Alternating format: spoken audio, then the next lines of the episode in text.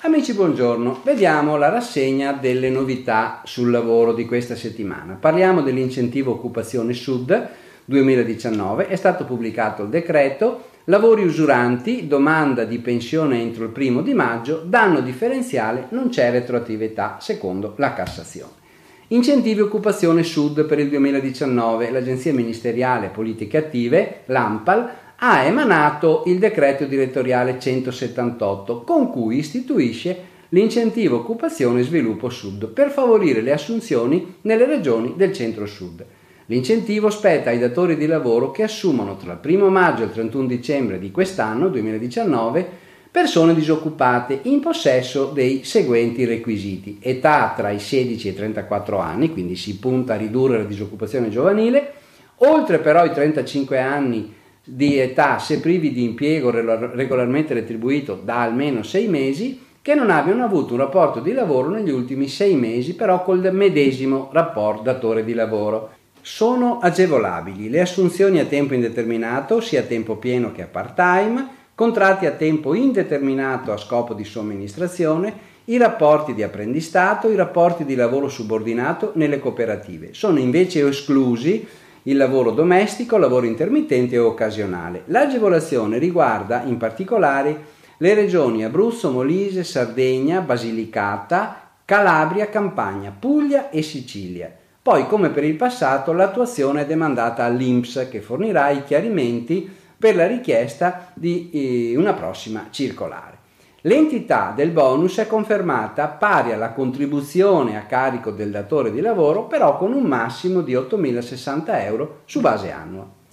Lavoro usurante. La domanda di pensione può essere presentata entro il primo maggio del 2019, dove scade il termine per la presentazione della domanda di accesso al pensionamento anticipato per i lavoratori addetti ai lavori usuranti che maturano i requisiti nel 2020. Infatti la richiesta va inviata l'anno prima rispetto a quello del raggiungimento dei requisiti. Ricordiamo che questo tipo di pensionamento è riservato ai lavoratori dipendenti, anche in cumulo con contributi versati a gestioni diverse, che abbiano svolto mansioni usuranti per almeno metà della loro vita lavorativa o almeno 7 anni negli ultimi 10. Non confondiamolo con i lavori gravosi introdotti dalla legge di bilancio 2018. Questi lavoratori possono ancora scegliere di utilizzare il vecchio sistema, se più favorevole, rispetto alla legge Fornero, che richiede un'anzianità contributiva minima di 35 anni, l'età minima di 61 anni e 7 mesi, il perfezionamento del quorum 97,6. La domanda va inviata al proprio ente previdenziale di iscrizione e vi ricordo che tale domanda non è la domanda di pensione vera e propria, bensì una richiesta sull'accertamento della sussistenza dei requisiti e sulla disponibilità dei fondi. Entro il 30 ottobre l'INPS comunicherà se la domanda è stata accolta oppure no.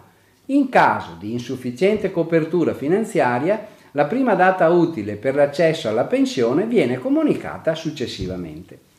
Danno differenziale, non c'è retroattività secondo la Cassazione. La legge di bilancio 2019 145 del 2018 ha modificato la modalità di definizione del danno differenziale da liquidare al lavoratore infortunato o vittima di malattia professionale da parte del datore di lavoro.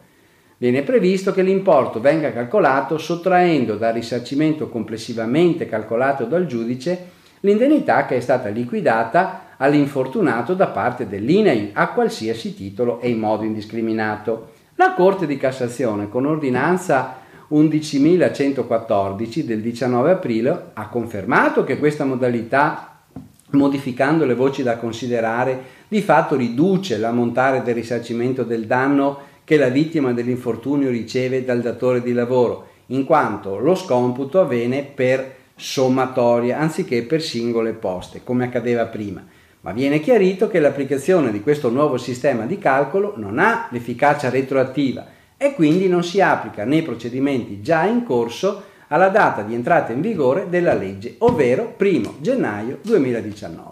Bene, vi auguro buon lavoro e buona settimana.